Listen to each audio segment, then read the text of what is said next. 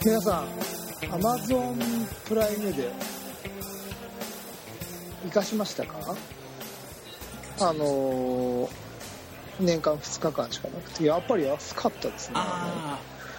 うん、セールで、このセールのやつね、プライムセールみたいな。あれツーティー活かしてないんですね。いや、活かしました、活かした。電化製品買いました。このね、クレジットカードマニアで年間かなりのがポイントがたまる私ですね。今回ふるさと納税の6月に除外になってしまった泉佐野市が5月末に、うん、まあすごいことをやったんですよ。最後の1週間だけ。そうなんだ。去年そこに今年ね、うん、そこに乗っかって、うん、まあちょっと Amazon ギフト券をゲットしたんですね。でプラス自分のポイント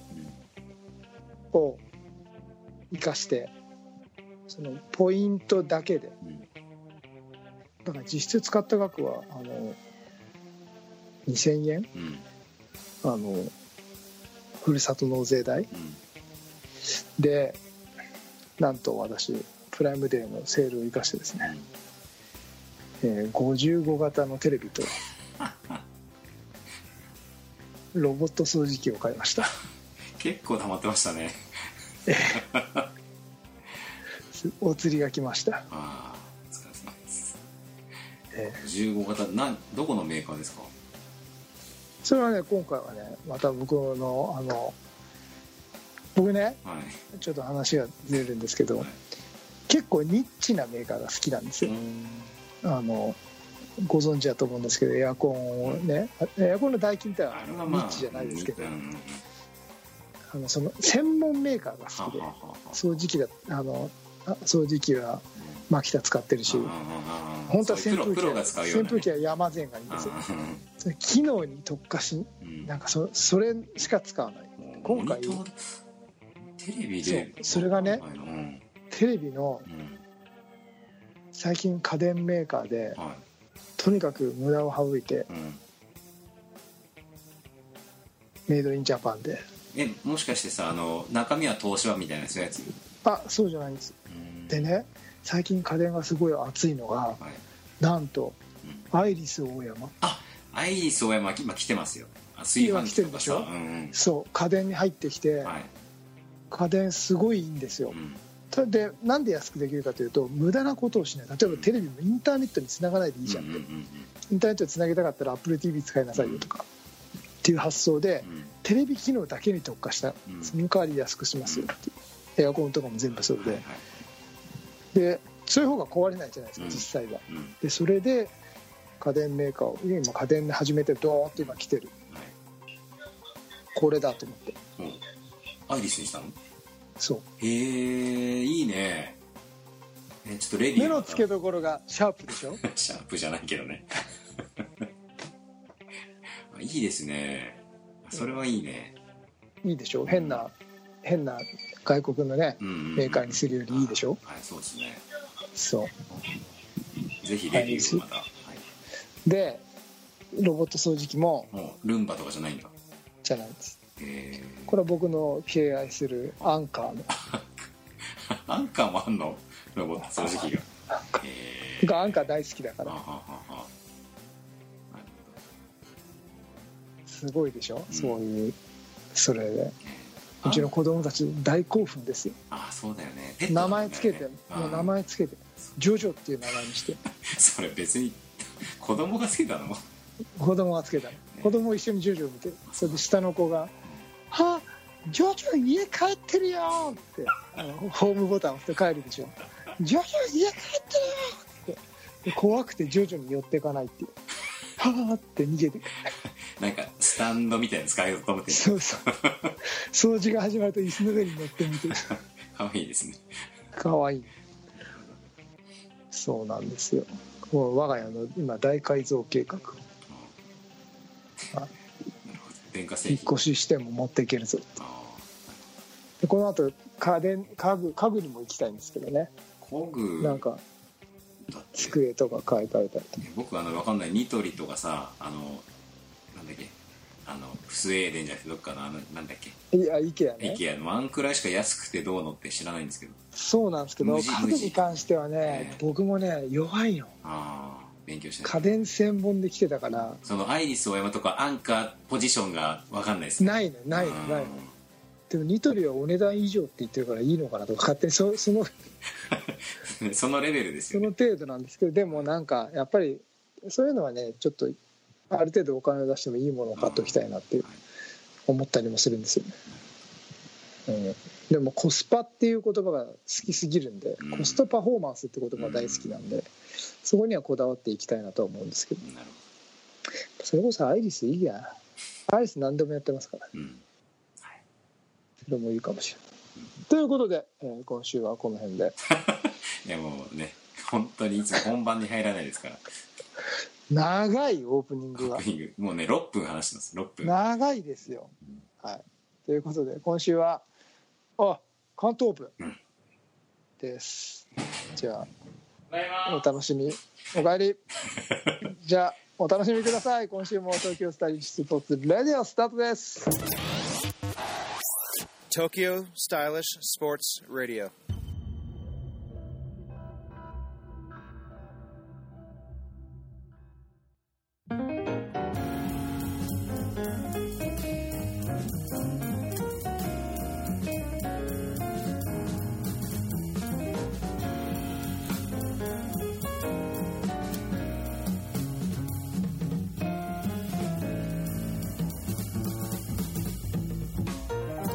皆さんこんにちは、東京スタイリッシュスポーツ代表チームイノーバイインターナショナル菊池哲也です。皆さんこんにちは、東京スタイリッシュスポーツ広報の高橋剛です。この番組はディスクゴルフを中心とした最新のフライングディスク事情をお送りいたします。こんにちは。はい、こんにちは。ということで家改造がね進んでるんですよ。改造しなくちゃいけないの？うち狭いんですよ、だからもう少しでも広く使いたいなと思って、だから全体的に背を低くしていくっていう、家ので広く見せるっていう。そうそうそうそう。なるほど。そっか、うちも物テレビはでっかくなっちゃうんですけどね。ああ、まあいいじゃないですか、いいな、テレビいいでしょ、でその前評判っていうかさ、調べてちゃんと映るとかなんとかっていうのはその辺問題ないの？もちろんもちろん、現物も見て。ああ、そうなんだ、現物も見て全部決めました。パネルはどこで作ってるとかあるんですか？そこまではそこまで見なかったな、まあでも綺麗に見えればね、なるほど、はい、結局、2つ並べて見比べると何でもそうなんですけど、味も食べるものもそうだけど、順番に食べれば違いが分かるんですけど、それ1個しかないと分かんないから、分かんないよね、確かに。そんな黒が鮮やかとか言われても、で黒が鮮やかと書いてあったんだけど、僕としては別に黒が鮮やかじゃなくても構わないんですよね、ちゃんと見れれば、確かにね。そうそうそう。なんか俺テレビもさオープニングから引き継ぎこんなこと話してなんだけどさ音の方がさ、音がしょぼいと嫌になっちゃうんだよね。音はね、うちもサウンドバーが別にあるんだ。なるほどね。5.1 チャンサウンドバー持ってるんで、いいですね。それはそれで使ってるんですよ。そうか、はい、じゃあ本編いきましょうか、そろそろ。はい、はい、ということで、今回はなんだっけ関東オープンです。関東オープン、はい、第23回関東オープンディスクゴルフトーナメントについて、お話をしたいなと。いいですね、はい、で一気に切り替わりましたよ僕も、はい、2019年、JPDGA 公式戦 ABTエリアブロックトーナメントということで、令和元年7月13日土曜日から15日月曜日、はい、ちょうどあれですね、海の日前後ということで、前後でなんかね、そうです、そこの3連休の頭2日間、はい、僕が一番忙しかった時ですね、はい、祭りでね、はい、栃木県宇都宮市清原工業団地3号緑地特設コースということで、これはもう毎年変わらず。そうですね、はい、ということではい、日本で最難関の関東オープンですよ、はい、とにもかくにも難しい、はい、ということで、今年は12日金曜日が公式練習、13日土曜日が、13、14がプロですね。プロですね、はい。はい、あで15がアマだったんです、ね、そうなんです。あそういうこと、同日開催じゃないんです、ね、あなるほどなるほど、はいはい、この辺はやっぱりあれですか、各アマとプロが混在して遅くなっちゃうからっていうところだと思います。人気大会で結構エントリー多くなるので、はいはい、っていう配慮だと思います。あとはコースが、はい、あまりに難しいんですよ。そっかそっか、プロの方のコースが、はいはいはいはい、だからそこでなかなかアマと共存し得ないっていうところがあるんじゃないのかなと勝手に思っておりますが。なるほど、はいでまあ、当然13、14の、2日間出たということですよね。はい、はい、それではまずはじめに久しぶりにしっかりやりますので、まず順位の方からお聞きしたいと思います。今回何位だったでしょうか。はい、プロオープン部門での参加ですね、はいまあ、基本的にはオープンで出るんですけど、うんはい、準、うん、優勝でございました。はい、おめでとうございました。ありがとうございます。はい、良かったです。で、まあ今回もあんまり詳しい話全然聞いてなくて、Facebook の順位と T2 のねコメントというかぐらいしか私もちょっと拝見してないので、いろいろちょっとこれからお話を聞きたいなと思うんですが、はい、まあ今年は多分天気じゃないですかね。最初にお話を聞きたいの。お、なんで知ってんですか。いや、なんで知ってるとか、こっちも天気予報をずっと1ヶ月前じゃないな、何日も前からこの日のための天気を見てたんで、いろいろとちょっとヒヤヒヤしてたよね。あ、そうかそうか。うん。ちなみに埼玉県はどうでした。土曜日に関しては午前中結構霧雨、強い霧雨みたいなのがずっと降ってて、午後上がったのかな、うん、で日曜日はポサポツ、あごめんなさい間違えた、土曜日は曇りだったんだ、うん、で日曜日が午前中強い霧雨で、午後が、ちょうど2時ぐらいからかな、雨やんで曇ってきてっていう感じでしたかね。うーん、はい、宇都宮はですね、はい、ありがたいことに、土曜日は降りませんでした。うんうんうんうん、ずっとどんよりしてたんですけど、はいはい、降らずに、ラウンドを終えられました、はい、これはラッキーとしか言いようがないぐらいで、日曜日は朝から、うん、バケツをひっくり返したような雨でした。あ、そんなひどかったんだ。土砂降り、あ、これっていわゆる土砂降りってやつですねっていう会話をしながらカッパを着て傘を差して、うん、もう土砂降り。ラウンド中に、ラウンド中、そう3ラウンド目で足場も悪いし、うん、それで最難関のあそこでしたよ。なるほど。で準決もまあ雨が降り続け、はい、そしたらでも決勝の時間に雨上がったんですよね。ああ、ちょうど2時ぐらいですか。そうそうそうそう、2時過ぎから2時半とかそのぐらいかなに上がって、はい、決勝だけはご褒美のように雨がない中だけ出ました。へえ。そうすると、まあ、T2 ってあんまりこう雨とか風とか天気で、まあ、雪は分かんないけどあんまりガクって落ちない人っていうイメージがあるんですけど、はい、あんまりガクッと落ちませんね。ですよね。でその中、はい、まあ、1位が、梶山選手って聞いてますけども、はい、その T2 とか 1,2 以外の人ってやっぱそこで落ちていくんですか。そのザーザーぶりの時ってスコア基本的にスコア出ないですよね、雨だとね。はいはいはいはい。でまあ今度スコアだけのことを言うなら、はい、3ラウンド目のそのザーザーぶりの時が、はい、僕は大会のベストスコアを出してます。そうなんだ。自分のねは自分の最高スコアをそのラウンドで出してます。じゃあその土曜日の時より、あ、土曜日よりもいいスコアを出してます、パーが32、33、はい、あ62、63ぐらいだったのかな、うん、っていう中で、まあ、これご存知な人はご存知だと思うんですけど、パーで回るってスーパー大変なんですよ、うん、アンダーで回れるとプロオープンの決勝に残れるぐらいの、うん、1アンダーでもっていうぐらいのレベルなので、はいはい、うん、実際今回も、4位の佐々木健二君はオーバーパーで決勝に残ってるので、アンダーで、アンダルとアンダートータルは僕と学君2人だけか、うんうんうん、っていうスコアなので、なるほどね、その中で5オーバーぐらいで5アンダーぐらいで帰ってきてるのかな。このラウンドアンダーは僕1人かな、うん、っていうところで帰ってきてますね、うん、なるほどね、はいはい、そっか。じゃあまあ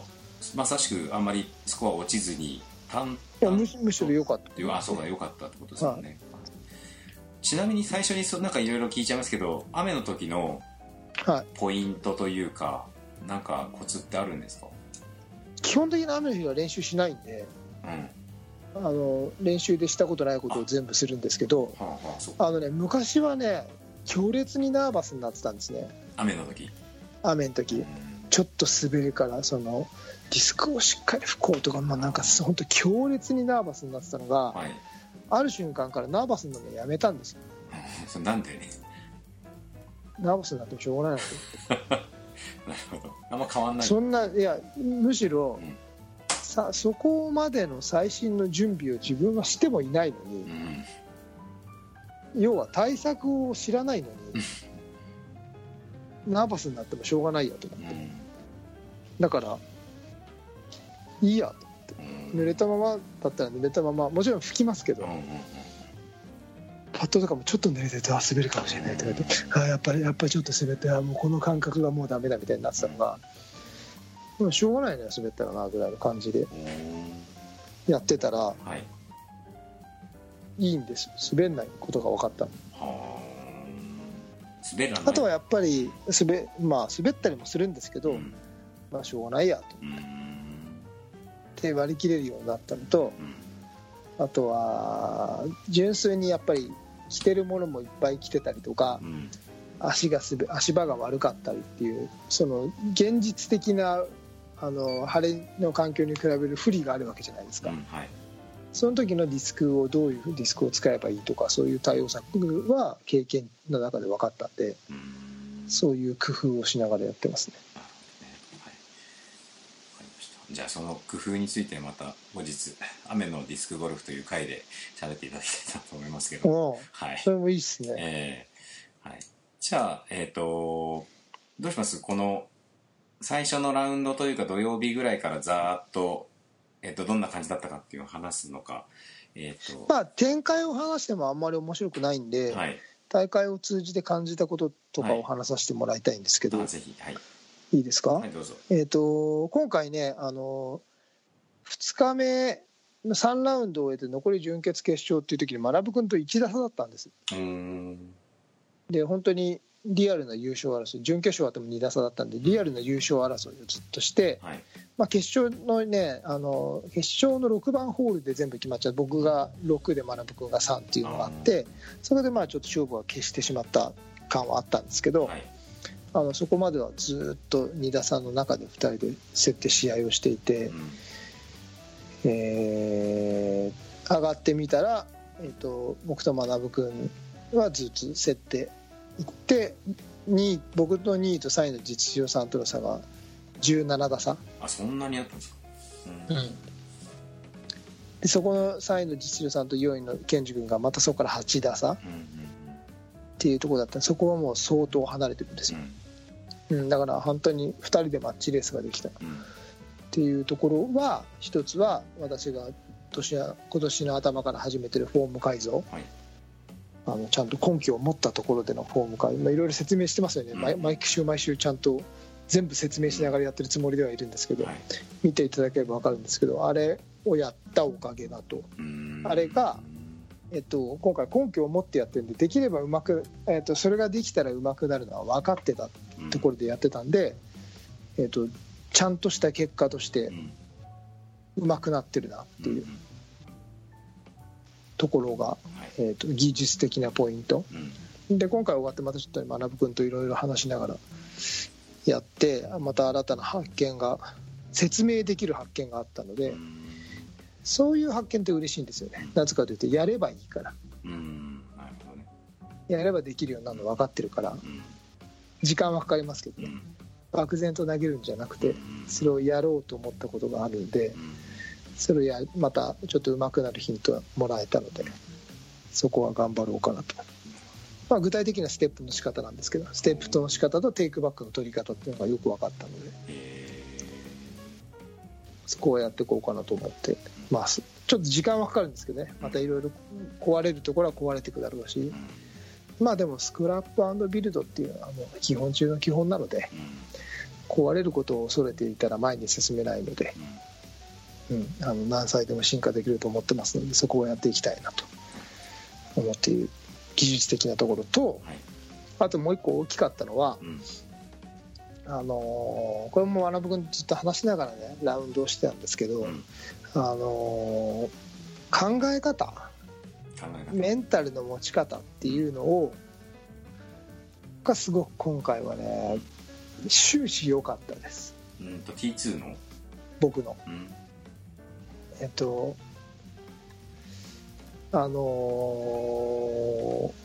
僕マスターズの時はそこそこの差でまた優勝したんですけど、あの時に終わった後にもう悔しい思いしか残ってなかったって話しましたよね。あれは何かというと、気持ちがずっと守りに入ってたんですね。優勝をする、だからただ勝っただけだって言ってたじゃないですか。なんか今回もあれが猛烈に反省をして、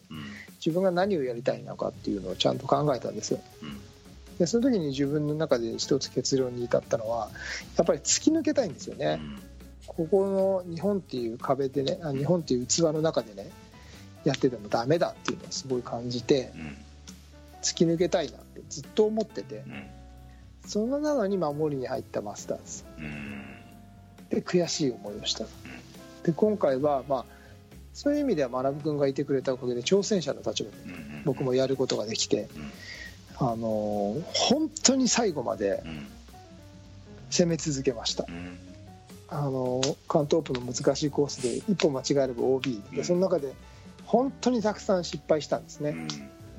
だけどそこの瞬間にその失敗の後に守りに入らずに、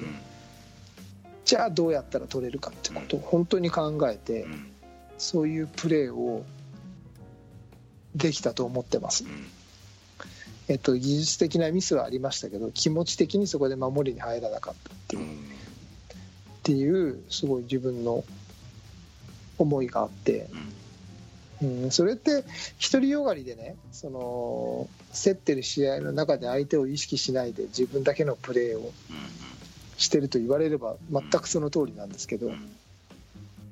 でもそれでいいと思ってて、もっと突き抜けたいんで、マラン君なんかは割と同じ思いがあるんで、彼はアート競れるのはありがたいし、とても刺激になるんですけど、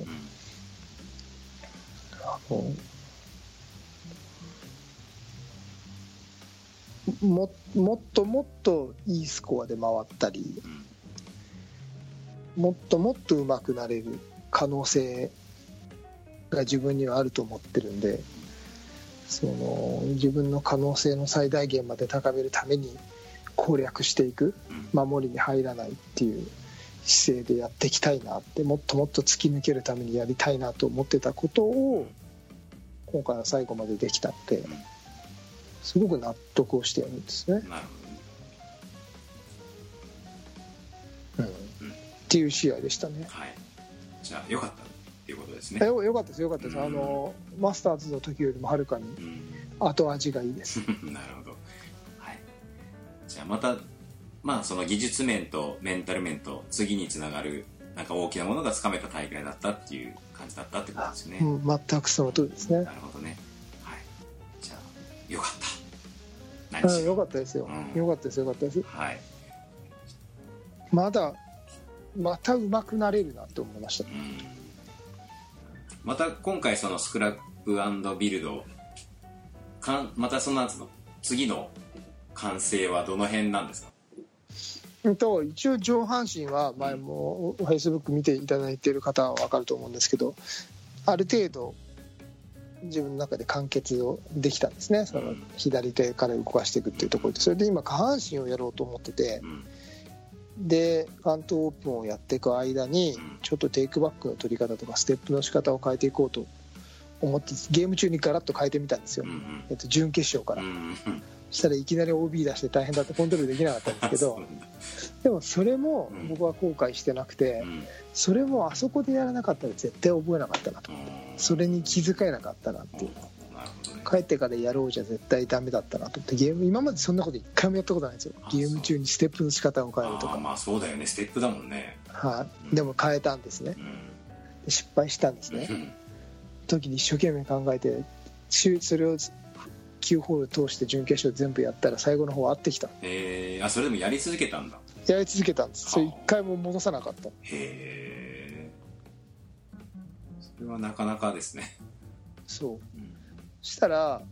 それの利点とか、うん、まだ身につきてないからどうやったら身につくとか、うん、そういうことがちょっとね分かったんですよ、うん面白いというか大した度胸ですね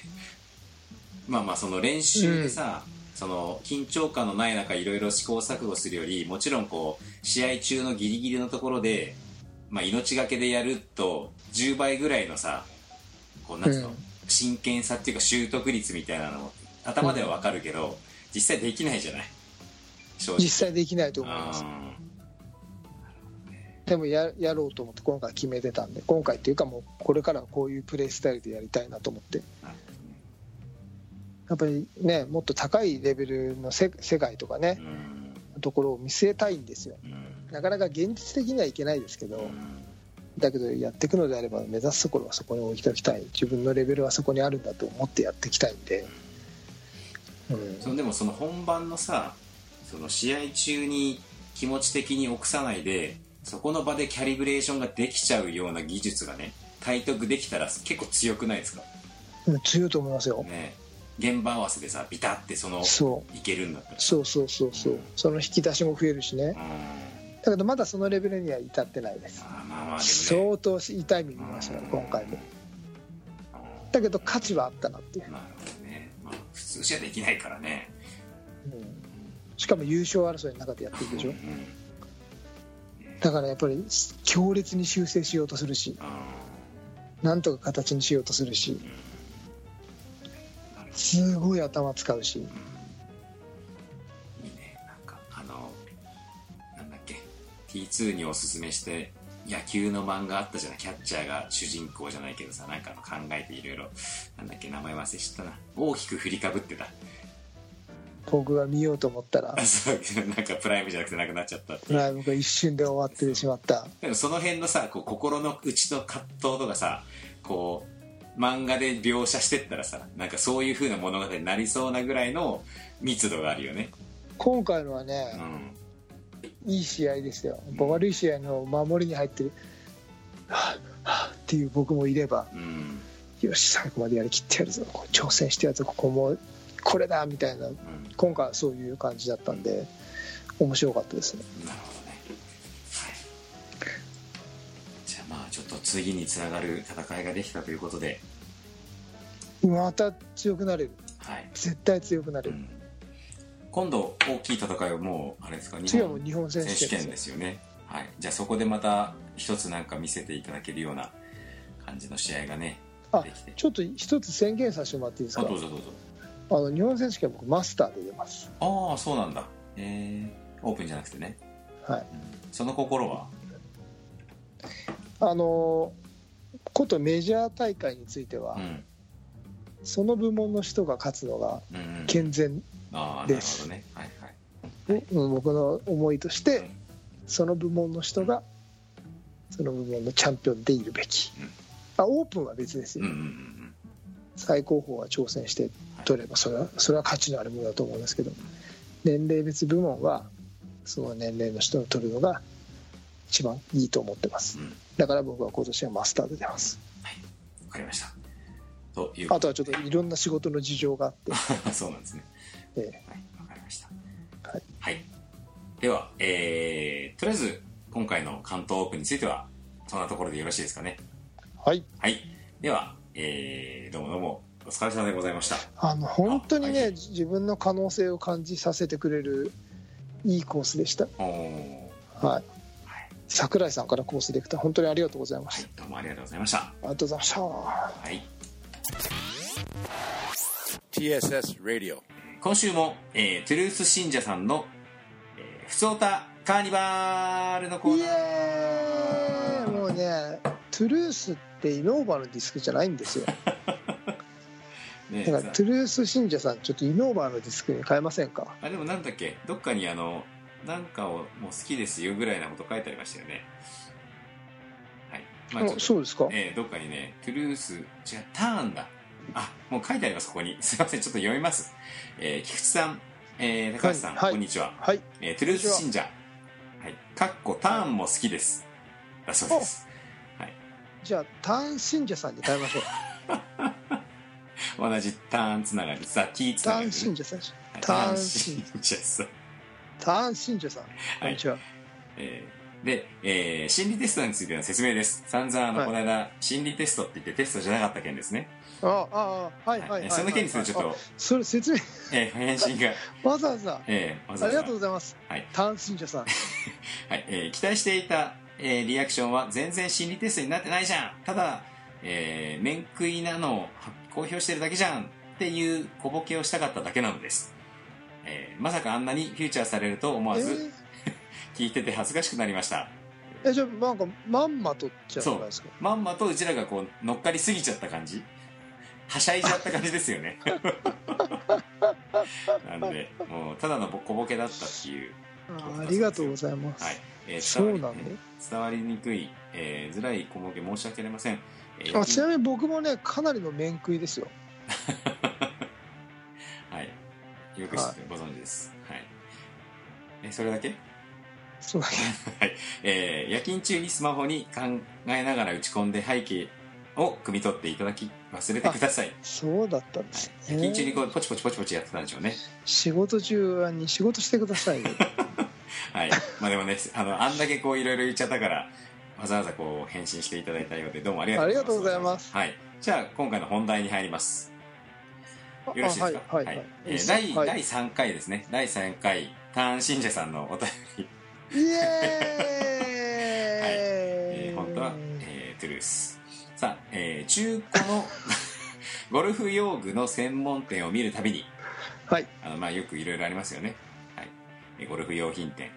ディスクゴルフも中古市場ができるくらい広がってほしいと思います。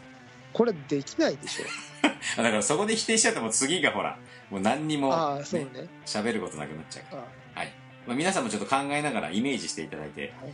い、傷ありディスク1000円、これどんくらいの傷っていうのもね、ザクッとシューティーのレパートとかは売れないですよ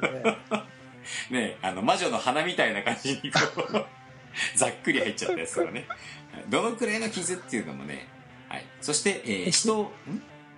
いいですか、傷の度合いによって値段が変わるっていうね、いいじゃないですか。人のみディスク1700円、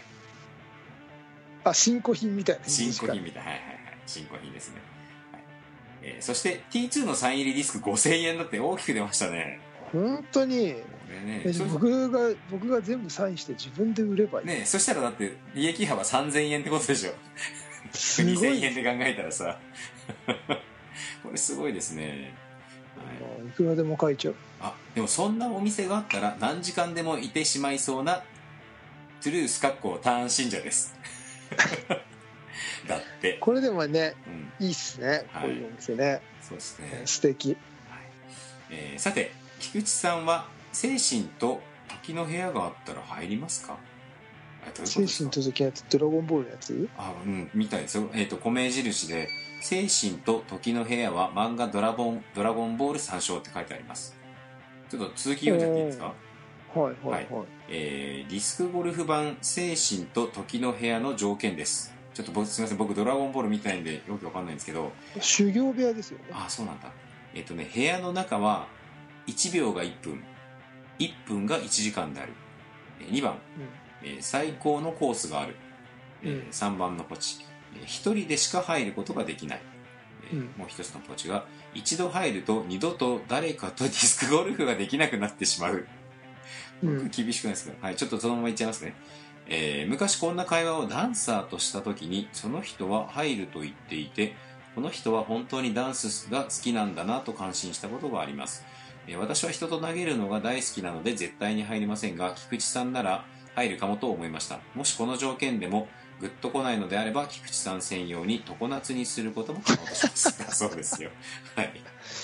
常夏は魅力的。でもさ、これなんていうの、一人でしか入ることができない。でさ、まあ T2 はほら一人で投げても楽しいっていう人だからさ、いいかもしれないけど、俺絶対一人でしか入ることができないんだったら絶対嫌だよ俺。まあズバリ答えていいですか。どうぞ。俺男信者さん、はい、私はね入りません。あ、せんなの。はい。その心は言ってしまえば、うん、今の環境がもう最高のコースがあって、はあはあ、一人で練習をしてるんですよ。なるほど。もう入ってるようなもんなんですよ、うんうんうん、でしかも誰かとラウンドしようと思ったらそこでできる、うん、し、うん、このやっぱり、ね、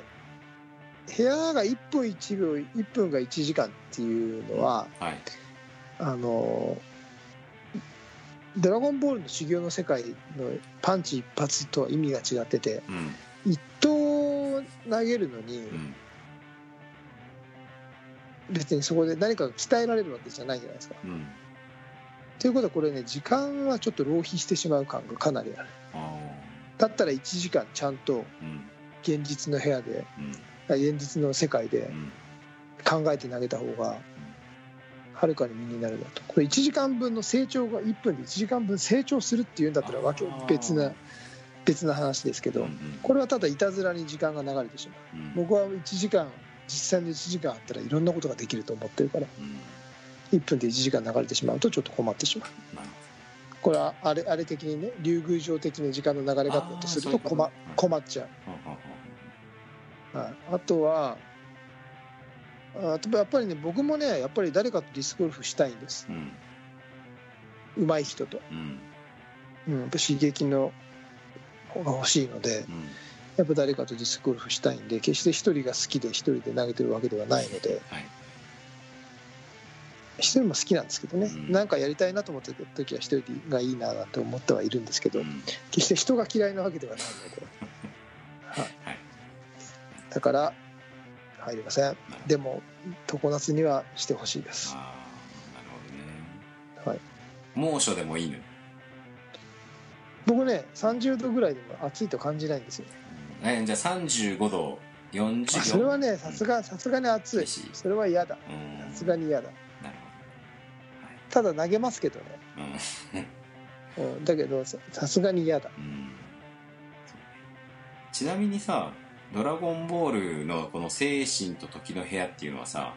はい、一度入ってもまあその後続いてるからあれなんでしょうけど、出てきてるんでしょ。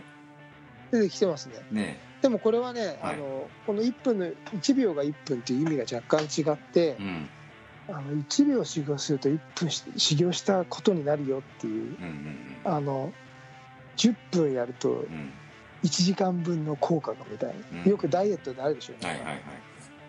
そんなわけないでしょっていうそういう旨味のあるあ、なるほどね、そういうことね。でもディスクゴルフに関しては旨味はないかな。これは時間の浪費かなうん、なるほど、はい、ということで、トゥルース単信者さんどうだったでしょうか。今回の、ふつおたカーニバルの内容、納得していただけたでしょうか。あ、でも結構なんか考えさせられます、ね、お、なるほど。俺の3入りですか、5000かそっちか、はい、まあそれはそしたらあれですよ、イルマに飾っていただいて売れるかどうか1枚試してみてはどうでしょうか、はい、ということで、トゥルース信者さんどうもありがとうございました。ありがとうございました。 TSS ラジオ、今回のテーマは関東オープンについて、お送りいたしました。平松恵里さんが、うん、部屋とワイシャツの、うん、と私の2019バージョン出した、知ってます？知らない。同じ曲で歌詞だけ違う。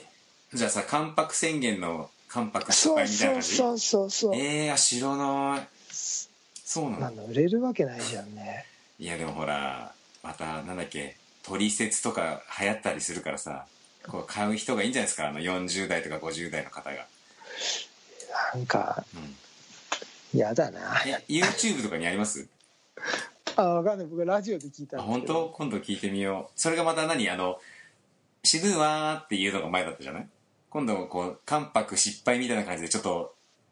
違う感じなんです。ちゃんとは聞かなかった、はいはいはい、だけど彼女のやってるラジオで、うん、でも彼女のやってるラジオ聞いてんですけどね。そうなんだ。それ東京 FM？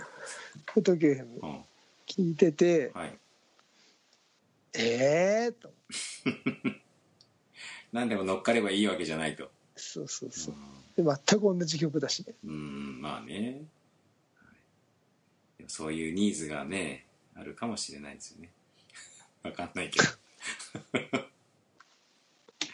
そうなんだ。ちょっと気になりますね。そうなんです、はい。今度は、はい、次回はあれでもまださ、普通オタカーニバルまだ終わってないですよね。だから次回もネタ決めて撮らなきゃ。じゃあ技術論いきますか、いよいよ。おお、うん、そうだ、撮りたかったんだねえ、はい。じゃあ次、ショットとパッドどっちがいいですか？どっちでも。じゃあショット論からいきましょうか。じゃあコメントであった方にしましょう。ん？コメントで来た方にしましょうそしたら1年ぐらい休載になるんじゃないですかコメント来ないからそう、みんな恥ずかしがり屋だからさ、どっちも喋れますよ多分ね。で、まあコメントどっちにしてっていうのは来ないからショットローになるでしょうね。どうしよう、どっちかしかやらないって言ったらなんかくれるかなコメントが来なかったらショットローしか今日やりませんみたいな。淡い期待をまあそういうことはやめましょう。日本のディスクゴルフは、はい、あれですから、シャイボーイ、シャイガールが多いんですよ、はい、トゥーシャイシャイボーイですから、はいはい、ということで、じゃあまた来週、まあ別に取れますけどね、もう気楽なもんなんでそうですよ、はい。そんな感じで